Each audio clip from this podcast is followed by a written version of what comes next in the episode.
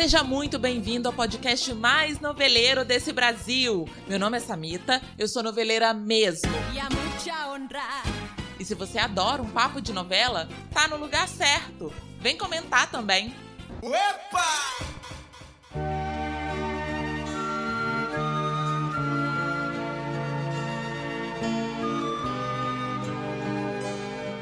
Olá, meus noveleiros! Está começando mais um episódio desse podcast. Ótima segunda para vocês. Hoje a gente tem como tema não uma, mas duas novelas, meus amores. E o episódio é quase um especial do Lauro César Muniz, porque essas duas tramas são dele.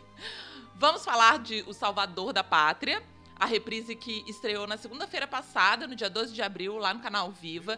E também vamos relembrar Roda de Fogo, que entra para o catálogo do Globoplay na próxima segunda, dia 26. E quem tava com saudade do Jean já pode ficar feliz que ele tá de volta, gente. Amigo, ó, ainda bem que você voltou, porque o povo tava sentindo sua falta e eu também, viu? E eu? se... se é pra falar de Salvador de Roda de Fogo, eu só me lembro do Sassamu Tema com uma mistura de Neila Torraca imitando Sassamu Tema também em TV Pirata, né? Que ele ficava, e eu? E eu? É eu? Gente, que lembrança antiga isso na minha mente. Meu Deus do céu, direto do túnel do tempo. A gente tem duas ótimas novelas hoje para comentar, né? E como que o tempo é curto, eu já vou começar logo a mandar nossa pergunta noveleira mesmo, que hoje tem resposta em dose dupla também. Então, Jean, quem você seria na novela O Salvador da Pátria e em Roda de Fogo? Bom, eu era muito criança na, na época que as novelas foram exibidas, mas eu me lembro delas assim com muita clareza. Eram duas novelas que, apesar de eu ser criança, eram novelas que eu gostava muito. É, então, Salvador da Pátria tinha um personagem que para mim era que era maravilhoso e que eu me identifico muito, que é o João Matos, que era o personagem do Zé Wilker que era, é, era uma, um personagem, é, ao mesmo tempo que ele era muito sério, mas ele era muito solar, ele era muito é, é engraçado, ele tinha um humor que era um humor muito refinado. E era um cara que, que tava ali querendo provar a própria inocência, então não desistia, não, sempre ali. Eu tenho um objetivo, eu tenho uma filha que eu, que eu preciso provar para ela que eu sou um homem bom, é, então ele, ele tinha essa, esse lugar desse homem é, é que estava ali realmente para poder enfrentar seus, seus, seus inimigos, enfrentar seus fantasmas e, e chegar ao, ao objetivo dele. Então eu, eu, eu gostava muito do João. É, e é um personagem para mim do Salvador da Pátria seria o meu personagem. Olha que coisa. Deixa eu só te interromper antes de você falar, pra... porque nesse universo paralelo eu seria seu par romântico, amigo. Ah. Olha aí, tá vendo? Eu seria Marina Sintra, personagem de Dona Beth Faria, que eu amo Beth Faria, seria Beth Faria em todas as novelas que ela fez. É, também como eu não tenho lembrança, gente, muito dessas novelas não. Tenho mais de Salvador da Pátria e já vou contar para vocês por quê mais ali na frente mais da trama e dos personagens em si não tem muito na cabeça, eu dei uma pesquisada para saber.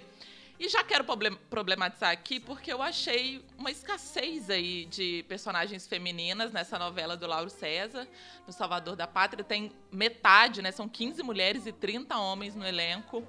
E achei ruim que esses perfis, pelo menos os que estão lá no Memória Globo, eles só, só falam da sexualidade dessas mulheres, gente. É assim, essa aqui é retraída, essa aqui é, é liberada, sensual. É, assim, parece que a mulher não tem outro, outra função a não ser dar prazer ao homem, né? A verdade é essa. Lá, beijo para os anos 80. Mas fala que a Marina era uma viúva inteligente, de personalidade forte e sensualidade contida. Então me identifiquei com ela aí. E por ser, ela era ali um símbolo no, progressista, né, na região do Ouro Verde. Eu sou muito progressista também, então seria eu. Mas diga você lá em Roda de Fogo. Bom, Roda de Fogo é, é outro personagem que eu também, quando criança, achava o máximo, que era o Pedro Garcês, personagem do Felipe Camargo, que era, era filho do Renato Vilar, né, do, do, do relacionamento com a Maura Garcês, que era o personagem da Eva Vilma. E eu adorava o Pedro, porque o Pedro. Ai, vergonha alheia. O Pedro, ele queria chamar. Era um garoto de 20 anos, 18, sei lá, 18, 19 anos, é, revoltado com o pai. E, e ele fazia de tudo para chamar atenção. Então ele usava roupas extravagantes, ele, ele tinha uma, uma personalidade explosiva, mas a lembrança que eu tenho era que ele andava com um taco de golfe para todos os lados. Sabe-se lá Gente. por. Sim, ele andava com um taco de golfe e a avó dele falava disso. Por que você fica andando com esse taco de golfe na mão? Era um taco que ele tinha achado no, no lixo. E ele adorava andar com aquilo. Era só para chamar atenção. Mas eu achava aquilo, quando eu era criança, muito divertido. Então. É. Essa identificação com o núcleo jovem, né? É, exato. Deve, deve ser isso também. Mas ele, ele tinha uma personalidade. Também uma personalidade forte. Ele era é, é, também um cara impetuoso e que estava ali.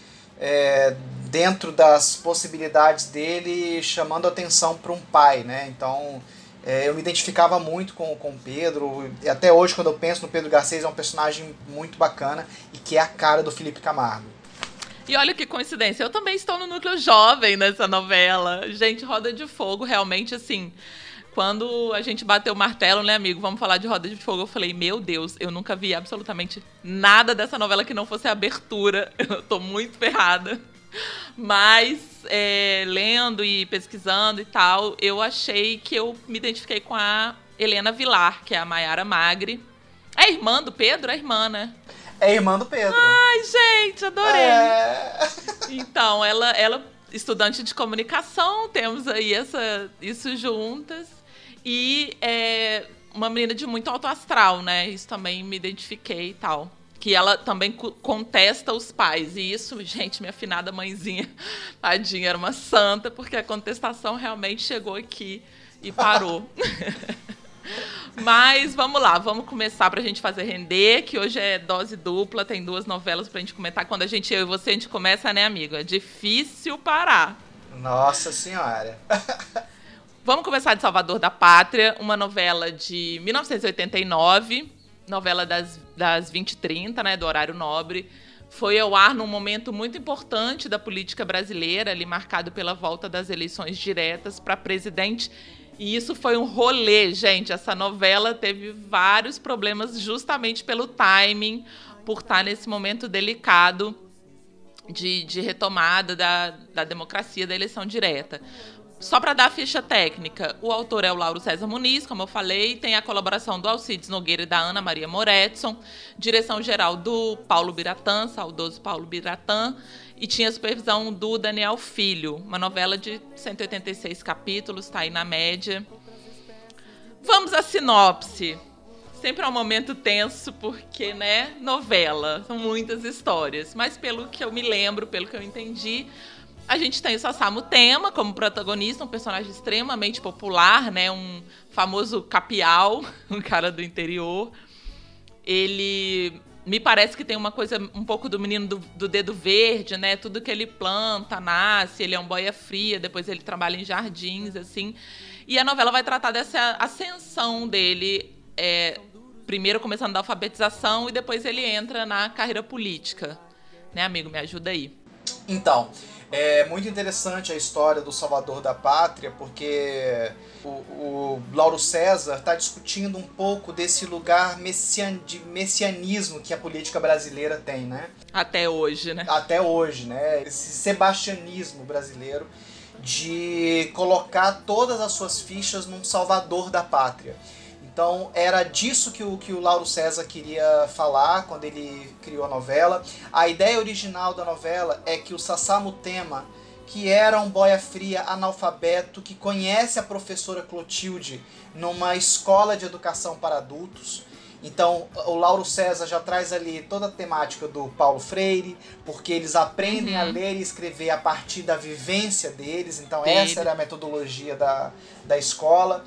E esse homem que partia, que era um boia fria analfabeto, chegaria a presidente da República. Essa era a trama original da novela. Só que. Mas...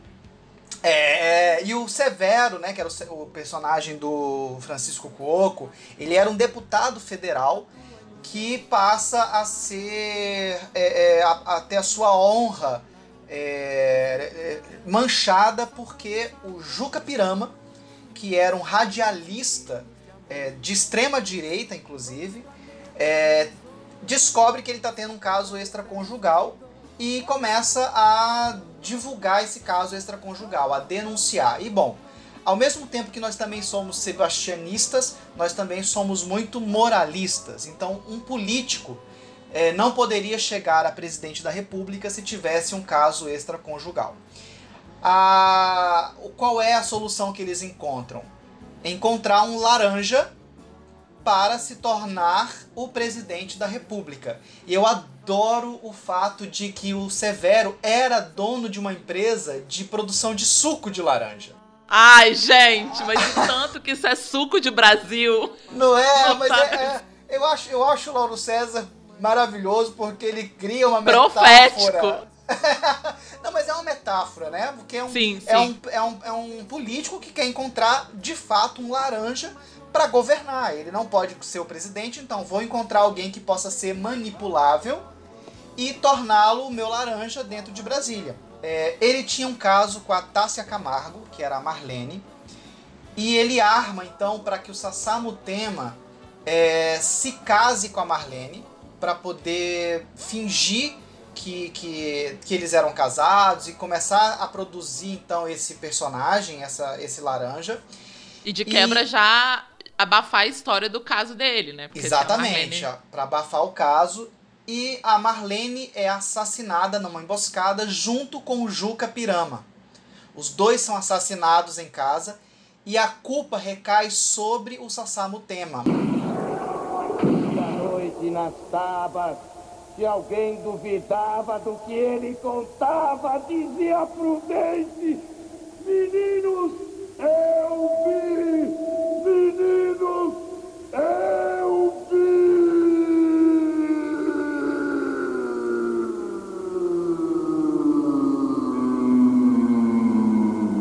Mas o Sasamu Tema se tornaria herói porque ele matou em defesa da sua honra. Olha aí, naquela época em que podia, né? Em que tava ok e era louvável Exato. você assassinar Exatamente. a mulher adúltera.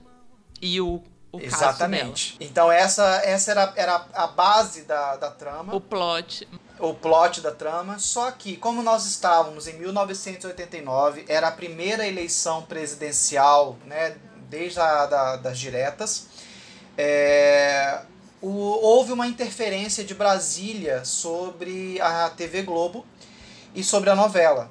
A frase famosa é: vocês vão eleger, essa novela vai eleger o próximo presidente da República. Quem eram, Meu quem eram os candidatos? Collor. Collor e Lula. E Lula. Então, qualquer semelhança é mera coincidência. Antes tivesse elegido, né, amigo? ah, é, pois é, pois é. Exatamente. Antes tivesse. Mas é, por causa dessas questões, como já é comum nas novelas do Lauro César, é, ele teve que alterar a história. E a história que era absolutamente uma história política se torna uma história policial.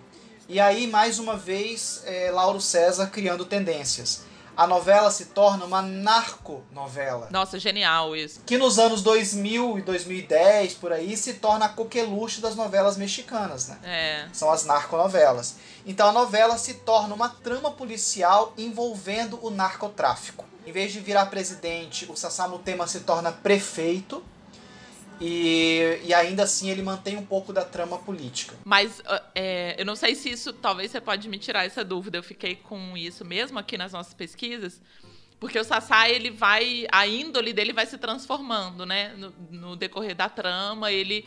É, inclusive aprende a falar de outra forma, perde aquele sotaque, né? Do é eu, do, do jeitinho dele, da essência ali do capial. Ele se torna um orador e, e, e ele é é, corrompido por esse meio político. Isso ia acontecer antes ou foi. Não se sabe. Eu, eu, eu não sei, mas eu acredito que, pensando na obra do Lauro César de modo geral, eu acho muito provável que isso fosse acontecer. É, como de fato né, a gente vê que acontece no mundo político. Você cria um laranja e esse laranja chega ao poder e ele não deve mais nada a ninguém. Quer dizer, em, entre aspas. Ele, ele se corrompe com o poder. Né, de certa forma, ele, ele gosta daquela posição e eu penso que o Lauro César também está falando sobre isso, de que o poder ele nos mostra o nosso pior lado. Nossa. E é o que acontece com o Sassá. O Sassá acaba se envolvendo com a Gilda, que era personagem da Suzana Vieira, que era casada né, com, com o Severo. É, Severo Severo é o vilão, Severo. né? É, o é Severo é o, é o vilão, que é o Francisco Cuoco, que é um protagonista vilão, é um anti-herói. Porque ele é um vilão do poder, né? Mas ele, ele de fato, depois ele acaba é, se tornando até aliado do Sassá, porque tem toda essa questão da organização do narcotráfico que acaba sendo o grande vilão da novela.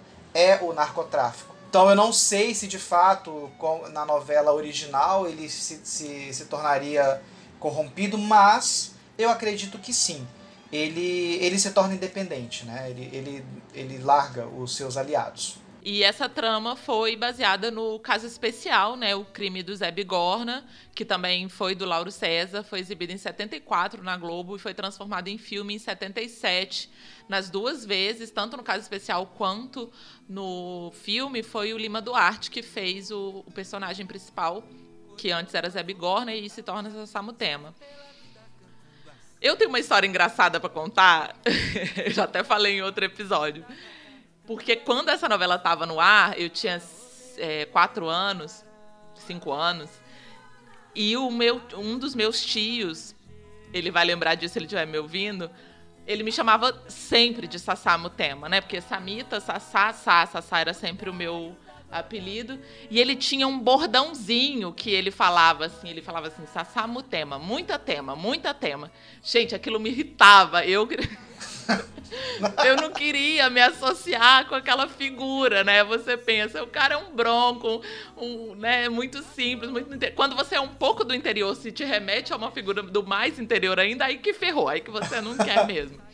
Mas nessa pesquisa desse episódio já me deu um quentinho no coração, já ressignifiquei isso, porque veio aqui a informação de que esse sobrenome, Mutema, foi uma indicação do Lima e ele falou assim, é, abre aspas, eu tinha no meu tempo de adolescente um amigo que se chamava Zé Mutema. O que, que é Mutema?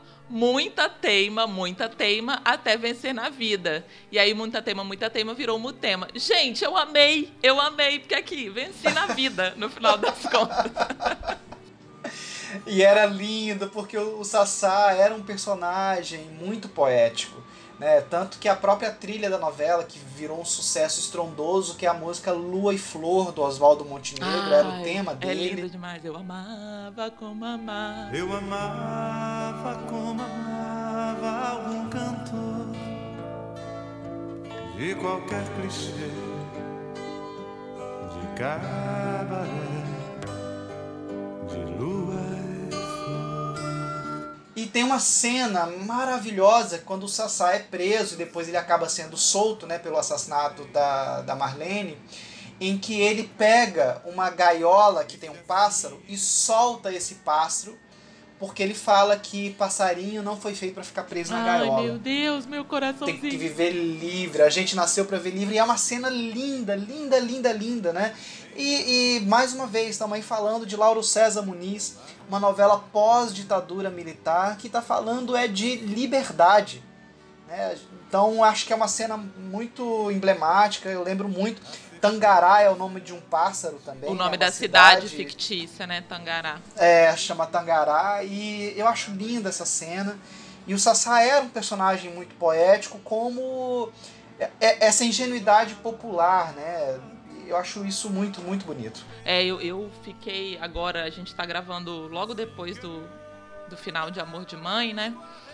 E eu me associei muito, assim, associei o Sassá, essa figura que ganhou o público e foi carismática, como Dona Lourdes, né? Só que Dona Lourdes não ficou escrota em nenhum momento, que nem aconteceu com o Sassá.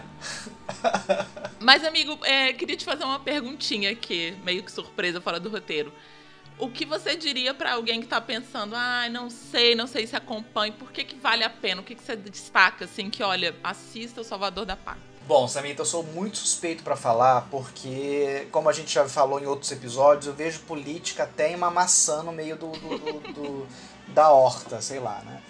É, e eu acho que vale a pena assistir, porque é, tem determinadas coisas que nós precisamos ser constantemente lembrados.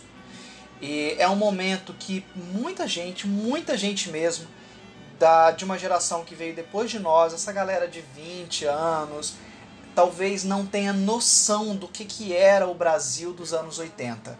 Mas o Brasil, não o Brasil, é, é, esse Brasil alegórico que a gente vê em algumas novelas dos uhum. anos 80. O Salvador da Pátria é, é uma novela que fala da, é, é da política mas de uma política muito, muito raiz da, da do Brasil. É, é diferente do, do, de Vale Tudo, por exemplo, que é uma novela que trata de política, mas ela fala de comportamento político. Sim. Salvador da Pátria, não. É, e a gente vai falar de Roda de Fogo também, mas Salvador da Pátria é uma novela que fala da, dessa poli, desse jogo da política brasileira. E que o que a gente viu lá e o que aconteceu lá nesse período pós-ditadura diz muito do que nós estamos vivendo até hoje. Sim. Então é muito importante que a gente tenha esse olhar e como você sempre defende, a telenovela ela é uma crônica do momento. Então, mais do que nunca, é, assistir essa novela com um texto do Lauro César, que é um texto às vezes difícil, é, a novela é uma novela que não é uma novela solar, é uma novela escura, assim como Roda de Fogo também, mas é necessário porque só quando a gente conhece a história é que nós evitamos que ela seja repetida. Exatamente. Gente, por favor, falamos sobre isso no episódio da especial da ditadura, né? Estamos reiterando aqui. E aí, pegando o gancho nisso que você falou, retomando sobre esse momento, né? Que a novela foi ao ar e tudo que ela teve que atravessar, o, o, Lauro César deu uma declaração que ele ficou sob o fogo cruzado ali dos dois partidos, né, do Collor e do Lula, da direita e da esquerda. Isso é até citado no, no livro Biografia da Televisão Brasileira, do Flávio Rico e do José Armando Vanucci. Então o Lauro dizia assim: o PT achava que o personagem favorecia o Collor porque fazia certa chacota com o Lula por não ter ensino superior. E era justamente o contrário, ele representava a ascensão do povo ao poder. Que é muito bonito, né? Se você pensar que essa simbologia, isso que estava centralizado no personagem do Sassá, era também uma metáfora para o poder do povo, de, de como se a gente pode, como a gente pode ir em busca dos nossos ideais, dos nossos direitos. Eu vi uma cena em que a Clotilde, personagem da Maite Proença, né, que era até par romântico dele, no início você fica assim, nossa, mas como que essa professora vai se envolver com esse cara que não sabe nem escrever? É construído lindamente a relação deles, pelo que eu pude notar. E ela fala com ele, ela vai lá no gabinete da prefeitura, tem um embate com ele e fala assim: Olha, você tá tirando a merenda escolar para fazer uma fonte luminosa. Que escolha é essa? Não sei, não tô te reconhecendo. Eu não reconheço essa coisa engomada, terrível, ridícula. Você se tornou um traidor e para mim, chega! E ele fala assim: não, eu sei o que, que o povo quer. Então isso é muito, tudo muito simbólico e tudo muito atual, né? Assim, você fica falando: meu Deus do céu, tem mais de 30 anos. Exato. E Exato. A gente falando desses mesmos temas ainda. Tem uma cena da campanha do Sassamo Tema a prefeito e do Severo também fazendo campanha. E o Severo aí mostra duas situações. O Sassá ainda como Sassá, ainda né, naquela, naquela sua referência mais, é, mais genuína. genuína. É, e aí o Severo doa uma geladeira para uma mulher na periferia. Então, assim, estão comprando voto, né? Isso é normal. Ele doa uma geladeira para uma pessoa da, da periferia e a mulher, a, uma senhora muito pobre, muito simples, olha para ele e fala assim: Muito obrigado, doutor, mas aqui não tem energia elétrica. Nossa! Como é que eu vou usar essa geladeira?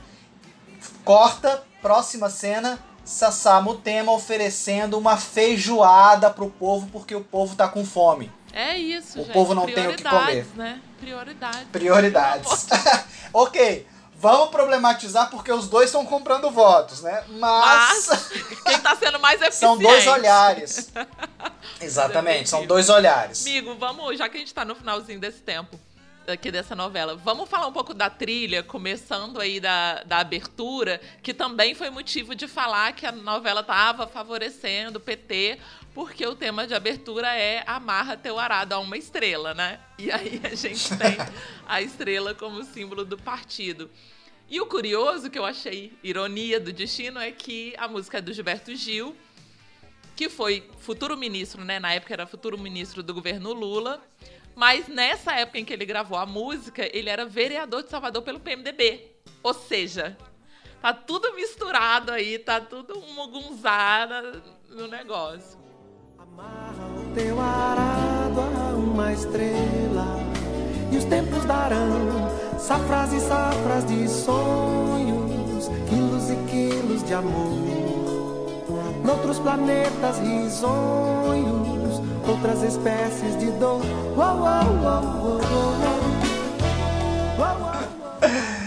Tá, tá tudo misturado. É, a novela tem a trilha sonora. Bom, a gente já falou sobre trilha sonora lá no episódio. A trilha internacional foi uma das mais vendidas da história da, da Som Livre, né? Fez muito sucesso. Mas, ok, é uma trilha internacional, com todas as questões de uma trilha internacional. A trilha nacional tem algumas coisas, algumas pérolas. É, a- além do, do tema de abertura, e aliás, a abertura é muito emblemática é, é, que é essa, essa abertura desse homem que está caminhando por, uma, por um campo é, ressecado e que vai sendo atravessado pela vida da cidade, né? Então a cidade vai, vai entrando na vida dele. É, algumas temos também o Tempo Não Para, a gravação da Simone, da música do Cazuza, que é também uma música absolutamente política, né? A- a- tem um tema, um trecho da música do, do Tempo Não Para que fala Tá cheia de ratos, suas ideias não correspondem aos fatos. muse- fala do museu de grandes novidades, a sua piscina está cheia de ratos. A sua piscina está cheia de ratos. Suas ideias não correspondem aos fatos. O tempo não para.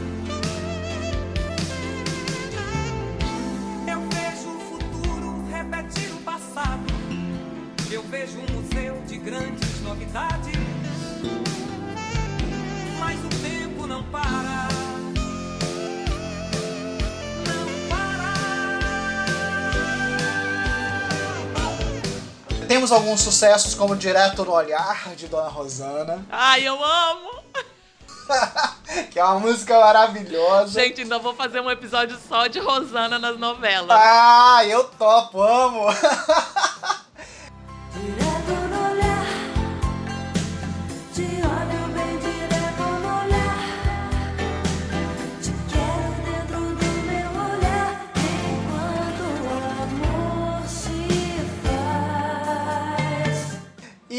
bom, e, e claro, a música mais famosa também dessa época, além de Lua e Flor, que a gente já falou, que era o tema do Sassá, que é Bem Que Se Quis, que foi o grande lançamento da Marisa Monte. Bem que se quis, depois de tudo ainda ser feliz. Ai, um marco essa música, né, gente? É um mar que era o tema da Bárbara, que era amante do Severo depois, e que depois revela-se que ela era a grande vilã. Tô dando spoiler, mas gente, eu li uma coisa outro dia que é o seguinte: quem inventou essa história de spoiler é, é essa galera de filme americano. Ah, Porque é? spoiler de novela a gente tá acostumado desde que o mundo é mundo. E, gente, É, pelo assim- amor de Deus, a novela é de 89, sabe? Ah, por favor. E a gente acompanhava resumo da novela É. pra ver se tava certinho, né? Com a história que tava sendo contada. É. Então. Mas essa história da Bárbara não tava no script, né? Foi pelo que, que foi no desenrolar da Tamara acontecendo. Ah, acho, acho maravilhoso, maravilhoso. E é muito legal porque aí o Juca Pirama tá morto, foi assassinado, e aí começam a aparecer vídeos e gravações do Juca Pirama falando. É, é, então assim, aí começou aquela história, e o Juca Pirama tá vivo. O Juca Pirama tá vivo e ele então tá manipulando todo mundo, até que no final é, volta a Bárbara numa reunião com todos os personagens principais, em que ela anuncia que ela era chefe da organização e ela era casada, ela era filha de um banqueiro que era aliado do Severo, um financiador de campanha do Severo. E ela volta então como a grande vilã, a chefe dessa organização de narcotráfico, querendo fazer uma proposta para o Sasamu Tema. Só que o Sasamu Tema já não está mais corrompido, ele já está de volta à sua essência e ela acaba sendo denunciada e é presa no, no final da novela. Mas e aí se descobre que não, o Juca Pirama está morto. E ele deixou Só que eu usei coisas. o Juca Pirama. É, ela usou, ela manipulou todo mundo usando o Juca Pirama como forma dela se comunicar e, faz, e fazer com que eles fizessem o que ela Gênia! quisesse. Eu adoro, adoro essa trama, porque essa trama pegou também todo mundo. o público ficava assim, gente, então ele tá vivo? O que, que é isso? Sério. E aí no último capítulo mostra, né, quem é que matou ele de fato, que foi Amando da Bárbara né, o assassinato, ah, para não atrapalhar também o Severo, que era um personagem que ela queria manipular. Então a história se desenrola dessa forma. Acho muito legal que com todas as mudanças conseguiram chegar num ponto bacana é, da, da E acaba novela. sendo foi um mistério que ficou ali, perdurou muito tempo, né? A novela praticamente toda. Sim, sim, sim, com certeza. O Juca Pirama morre nos primeiros capítulos da novela. Salvador da Pátria, Rede Globo. Afinal, seu personagem, Sassamo Tema, era pró-Collor ou pró-Lula? Ele não era nem pró-Collor nem pró-Lula. Eu tentei fazer um homem que tomava consciência. No processo, ele adquiria uma consciência e entendia o mundo. Nesse processo de consciência e entendimento do mundo, eu pensava criar uma identificação muito forte com esse público. O que, que você teve que fazer com ele? Eu fiz ele ser o salvador da pátria, né? mas dizendo que salvador da pátria não existe. No final era uma coisa meio brechtiana, nesse sentido de infeliz o povo que precisa de um herói.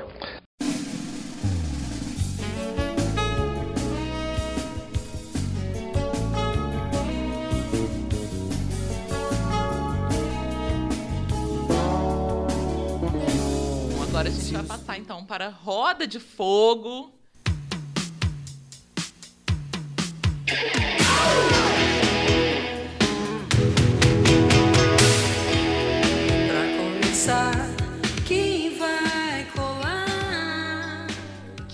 causou impacto em vários noveleiros que conheço, que eu falei, ai, vai vir Roda de Fogo no Globoplay, todo mundo, quê? Meu Deus do céu!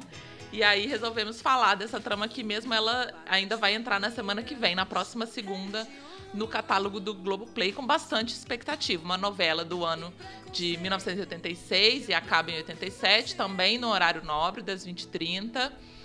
É, apesar de ser intitulada, né, uma novela de Lauro César Muniz, foi a primeira e a única novela concebida na casa de criação Janete Claire, que foi fundada pelo Dias Gomes em 1975.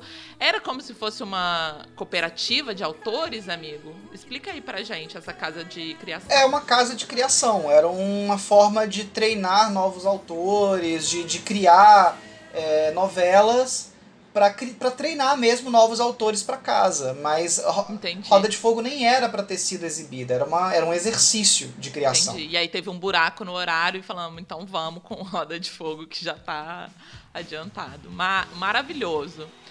A ficha técnica, né? A gente falou do Lauro César, colaboração do Marcílio Moraes, que também estava ali na casa de criação, direção do Denis Carvalho e do Ricardo Waddington, com direção executiva do Paulo Biratã e supervisão de Daniel Filho, ou seja, só fera, né?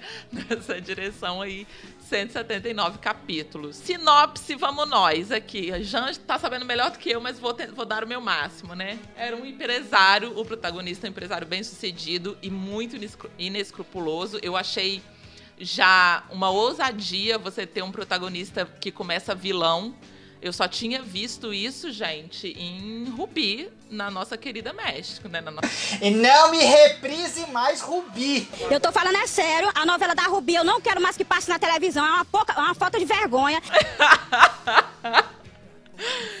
Então achei ousado colocar o Renato como esse cara que a gente, né, já não vai gostar, entre aspas, por não ter escrúpulo. Então ele mantém ali um casamento de aparências com a personagem da Renata Sorrá, que é a Carolina, uma mulher muito fria e ambiciosa, que quer ver o marido na presidência da República. De novo, estamos falando aí sobre poder, né?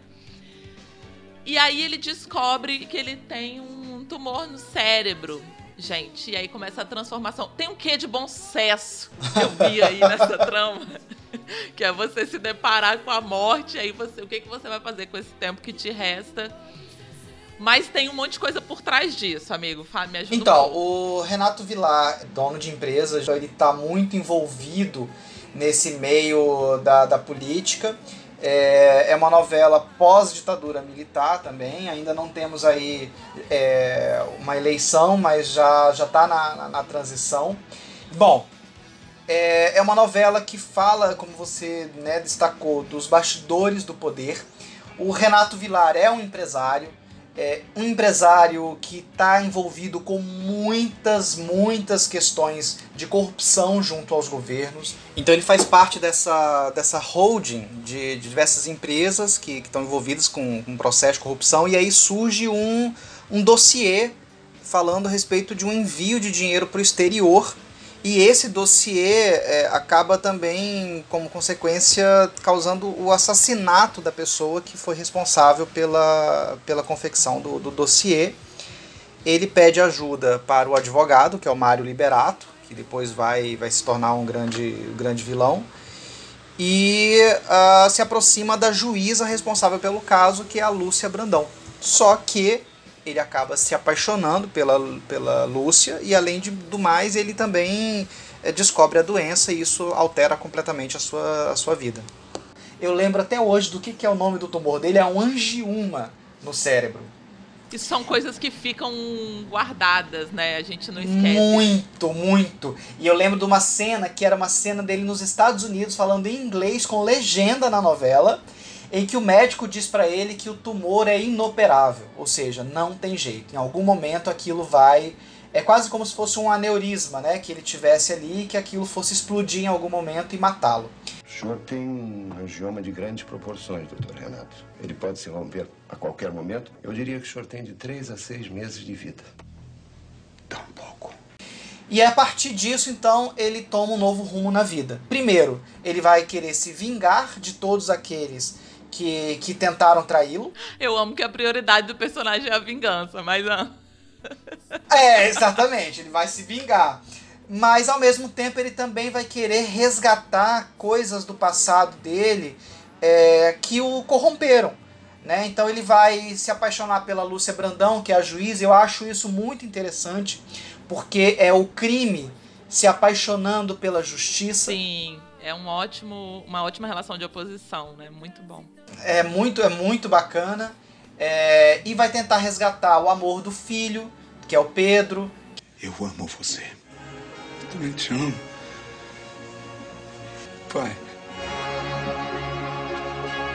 Que é um filho que ele teve com a Maura, né? Que é uma personagem que foi exilada, mas que ainda assim sofreu tortura no período da ditadura militar. Que era a Eva é, Vilma, né? É, o person a personagem da Eva Vilma.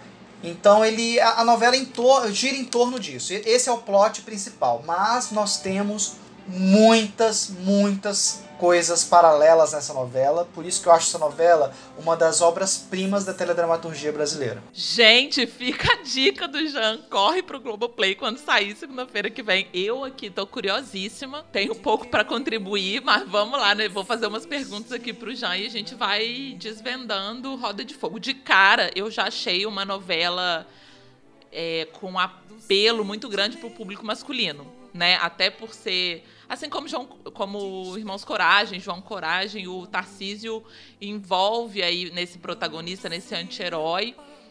E o Lauro, né, com essa trama que também envolve assuntos e, e meio ambiente naquela época ainda muito masculinos. Então eu achei essa pegada.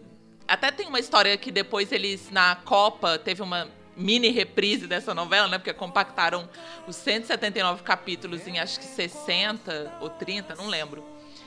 E colocavam no Vale a Pena Ver de Novo logo depois dos jogos, porque já queriam amealhar e esse público masculino que estava assistindo os jogos. Então tem essa cara. Você que é homem tá me ouvindo, vai lá assistir e depois comenta com a gente. E tem essa coisa da humanização do protagonista. Eu acho que é um caminho inverso do. Curioso, né? Um caminho inverso do Sassá, que a gente estava falando agora há pouco. Ele começa corrupto, inescrupuloso, envolvido em falcatrua e tal. E ele termina, vai terminar lá a novela com outra índole, com outra visão de mundo. E uma coisa que eu queria comentar que você falou do tumor é que ficou muito famoso na época essas cenas de. Ficaram muito famosas essas cenas da dor de cabeça dele. Tinha uma coisa meio imagética que entrava, que ele levava a mão até se tinha uma sonoplastia. Deve ter sido curioso, no mínimo, né? era, era uma coisa que ele colocava a mão na cabeça e, e uma, era um ponto da cabeça e ele que derrubava tudo, né? Era uma, era uma dor muito lancinante porque ele sempre caía e derrubava as coisas e tinha uma música que vinha. Era quase como se fosse psicose do, do do, do Hitchcock, sabe? Era uma música que entrava junto com aquela dor e era uma guitarra, um negócio assim, era muito, era muito emblemático. emblemático. E, e claro que virou piada, né? O TV Pirata fez piada com isso várias vezes.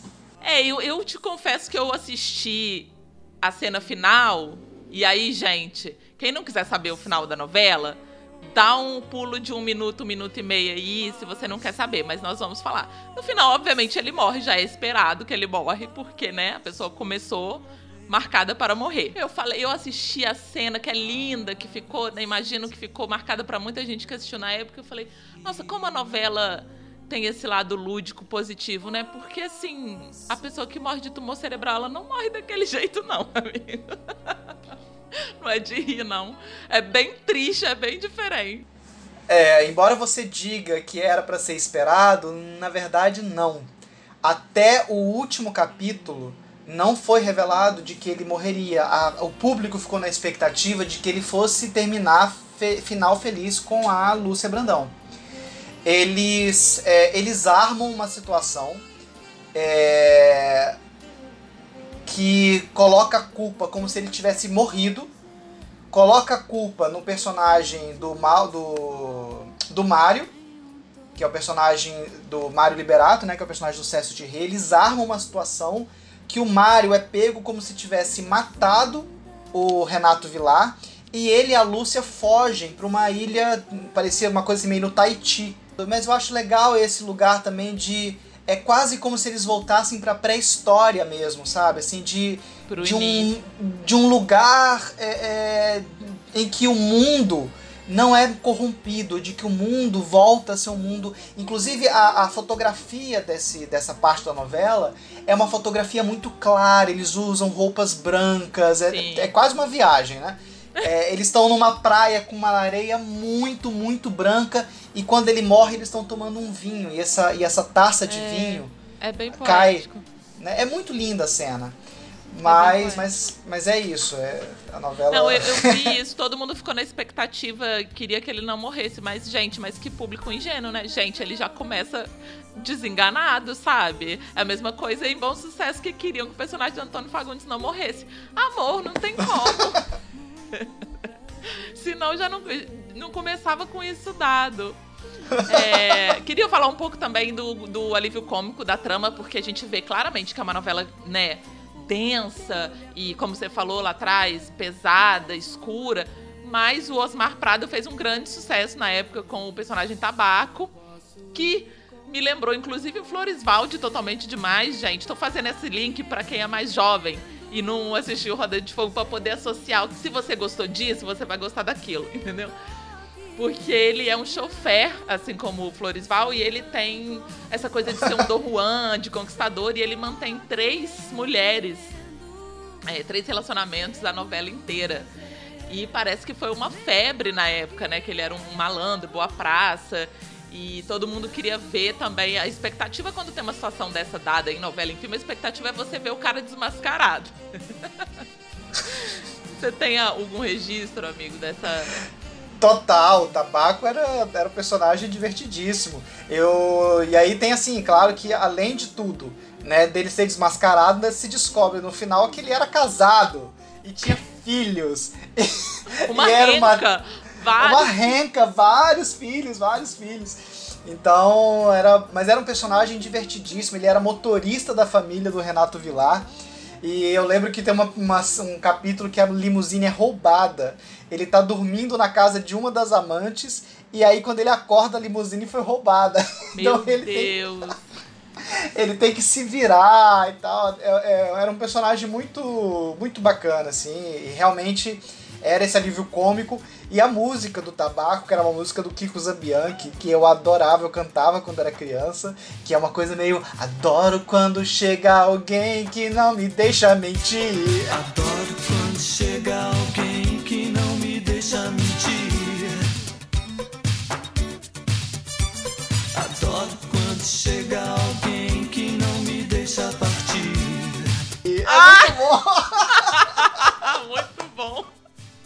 Gente, esse povo que faz, faz trilha de novela, olha, contém ironia, né? Amei, amei. Uma Muito curiosidade bom. que eu queria trazer, que eu fiquei, achei o máximo, achei o máximo, quem é noveleiro adora, né? Uma das principais locações de Roda de Fogo era a mansão do Renato Vilar, né? Que é uma residência ali com jardim, aquela coisa de, de casa de rico, gente. Era na Estrada da Gávea, pequena, ali no Alto da Boa Vista, no Rio de Janeiro. E essa mansão, agora eu quero ver quem vai lembrar. Posso até fazer um quiz depois, sacanagem. É, ela já teve em várias outras novelas. Ela foi a casa da família Neumann, em Brilhante. Foi a mansão dos Abdala, em Sassaricando. É, a casa da família da Isabela Garcia, no Sexo dos Anjos. Também dos Torremolinos, em Perigosas Peruas. Da, a clínica do José Maia, História de Amor. Meu Deus do céu.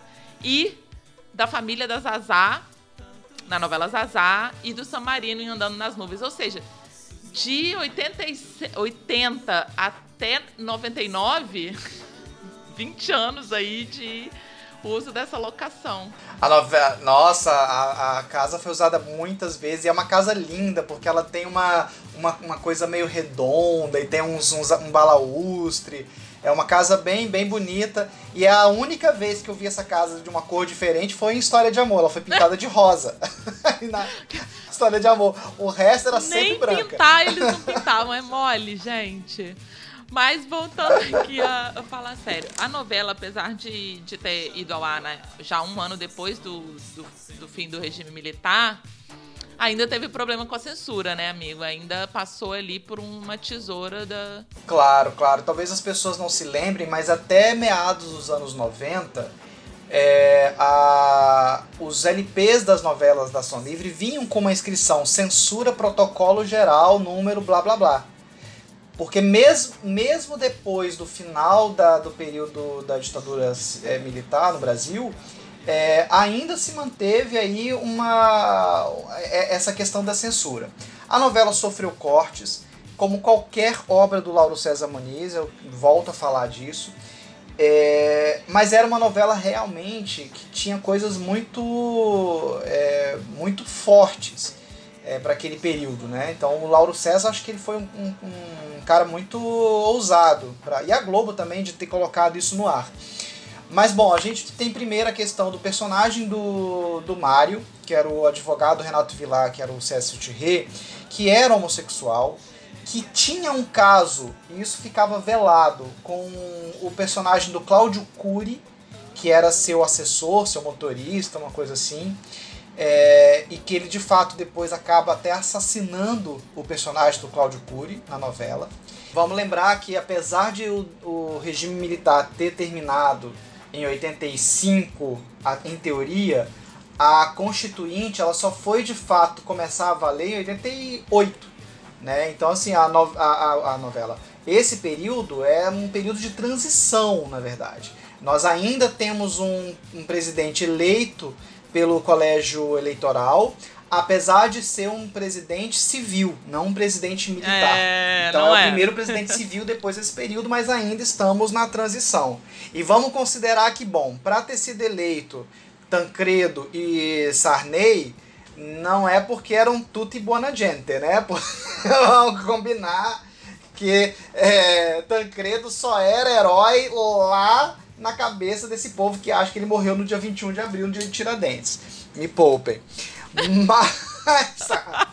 Eu amo quando vem a aula do episódio, adorei. Me poupe. Mas, enfim, é, a novela sim sofreu cortes, é, especialmente na questão da sexualidade do, do Mário, que do Mário Liberato, que era o personagem do Cécio Tirré. Ele é, é provavelmente homossexual, isso fica meio que subentendido na história. E tem um, um mordomo, motorista, assessor, que é o personagem do Cláudio Cury, que é o Jacinto, que foi torturador do período da ditadura militar. Então isso tudo tá aí é, conectado. aí. Então, assim, eu acho legal a gente, mesmo que a gente volte um pouco, falar a respeito disso, Sami, porque, assim, Lauro César, é, ele trata dessa política brasileira de uma forma muito é, quase didática, se a gente for pensar, que ele está colocando coisas muito sérias ali. É, a personagem da Marina, de O Salvador da Pátria, ela era, ela se torna uma mulher bem-sucedida, mas ela foi casada com um homem que foi assassinado pelo regime militar, porque era um homem que era progressista e que ajudava é, na luta contra a ditadura. Então, é, isso é muito. Tá tudo conectado. Tá tudo conectado. É uma novela que é, o Salvador veio dois anos depois do final de Roda de Fogo. Roda de Fogo, se não me engano, acabou em janeiro, não lembro, uma coisa assim. É, é, de 87. Tá tudo conectado. Mas, mas sim, tá tudo conectado. Então, é, a novela sofreu cortes também por causa disso. Assim. Então, mas nós temos aí a personagem da Maura, que foi torturada é, e ficou internada numa clínica psiquiátrica. Depois do. Né, justamente por causa do, do, de ter sido torturada. Então, nós temos aí histórias muito pesadas na novela. Não é uma novela simples, não é uma novela é, tranquila de se assistir. É, acredito que a novela realmente tenha feito sucesso muito entre os homens, porque é, é uma novela muito, muito masculina, certo? Mas também acho muito legal o fato de que o romance da, da Lúcia com o Renato foi a forma também que ele teve de trazer o público feminino para a novela. Então acho que isso é, é, tem, tem coisas que a gente precisa discutir muito a respeito de Roda de Fogo e da genialidade e da importância dessa novela demarcando o seu território dentro da teledramaturgia brasileira. É, e é uma pena que a novela tenha tido tantos problemas para ser reprisada né, depois disso, porque teve questões com, com, com a reprise, teve questões com direitos é, da novela, direitos autorais. Na íntegra mesmo, ela nunca foi reprisada, né? Essa é a primeira oportunidade que a gente vai ter de ver os 179 capítulos de Roda de Fogo. E espero que sim, porque existem também versões de novelas da Globo que são versões da Globo Internacional, que são edições, né? São novelas editadas. É, porque algumas novelas foram apagadas, né? Assim, não apagadas, Sim. mas o original, as fitas originais foram apagadas. É o caso de Vereda Tropical, é o caso de Dancing Days, né? Olha, então, gente, que, é, que são novelas que a Dancing Days foi exibida na, no Viva, a versão da Globo Internacional, uma, uma versão editada. Então espero que seja de fato a novela integral e espero que a novela seja de fato exibida. Porque nós estamos aqui fazendo o episódio, mas pensando, Ih, será que ela vai entrar mesmo? Porque eu só acredito quando ela entrar. É. gente, se não entrar, fica aqui nosso manifesto pro Globoplay colocar. Antes da gente, da gente caminhar pro final, eu queria que você falasse um pouquinho dos vilões, porque é o que o povo gosta, né? O povo adora um vilão de novela. E essa trama, pelo, pelo que eu percebi, tem é, pelo menos dois ou três aí vilões bem emblemáticos. Um que é o do Cécio, o Mário, a, a, o próprio é, Renato Vilar, apesar de protagonista, ele acaba não, não deixando de ter uma vilania. E eu li algo sobre Carolina Renata Sorrá também ser uma vilã. Como é que é isso, gente? Completamente. A Carolina. E a Carolina, depois, em um determinado momento da novela, ela acaba até se casando com o Mário Liberato. Eles se unem. Gente! É, então a, a Carolina era uma vilã, e era uma vilã hardcore. E ela, de inclusive... Renata Sorrá, gente, precursora de Nazaré Tedesco. Com certeza, com certeza, mas uma, uma, vilã de Lauro César Muniz, né? Não é uma vilã de Agnaldo. Mas é, tem um pouco mais de, de sutileza. mas é uma, é uma vilã, é uma mulher que, que quer moldar o, o, o Renato para ser presidente da República. Não é qualquer uma. Sim. É. Então, sim, ela é uma vilã, o Mario é um grande vilão, e nós temos os pequenos é, vilões ali, né? Uhum. Nós temos o personagem do Ivan Cândido, que era um, um, um, vilãozinho, mas é assim, mas são vilões não, não principais. Mas sim, tem esse, nós temos essa, essa trinca de vilões aí, que o Renato acaba se deslocando porque ele descobre a doença e é isso que desestrutura a roda de fogo ele quebra o círculo. Ah, entendi. E é isso e que. acaba que... tendo que arcar com as consequências disso, né? Porque se você tá naquele acordo velado, naquela engrenagem, e aí você quer sair, é quase como com narco... narcotráfico também. Sim, sim. E, isso acaba gerando uma série de problemas, de, de questões, porque começa a haver uma série de queimas de arquivo.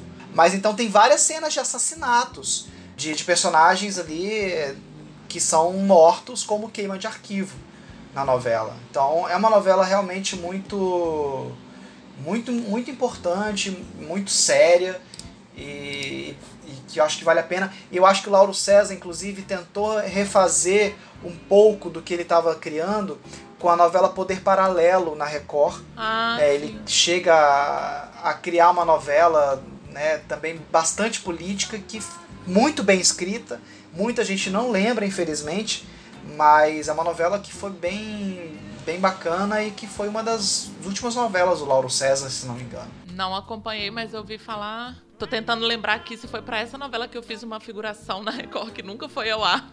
Que eu fiquei lá 12 dias na gravação. 12 dias não, desculpa, 12 horas na gravação. e aí a minha família inteira, quem estiver me ouvindo lá de Valadares vai lembrar. Ficou todo mundo esperando na. No, era no primeiro capítulo, eu era uma enfermeira. Só que na, na cena eu fui. Eu não entrei no quadro, eu fui editada. eu não apareci. Ai, gente, é cada uma que a gente passa nessa vida, né? Poder Paralelo foi uma novela que era com Gabriel Braga, Paloma Duarte.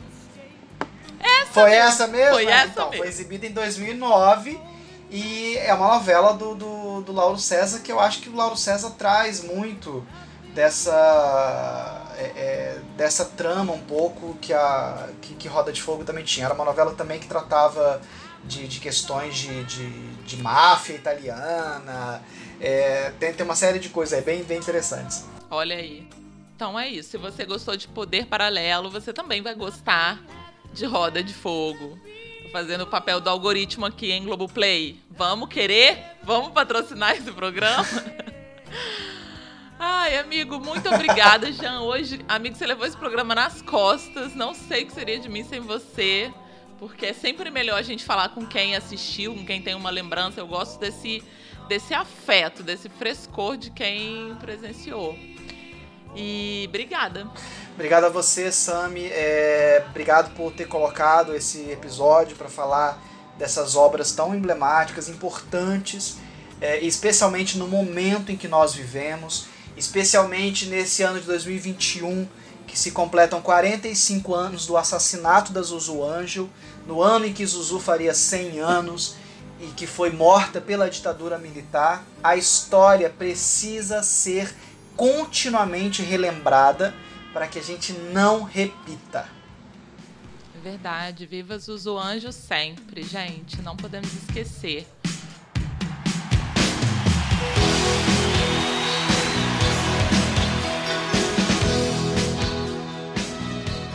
Agradecer também nossos padrinhos e madrinhas do podcast aqui Noveleira mesmo.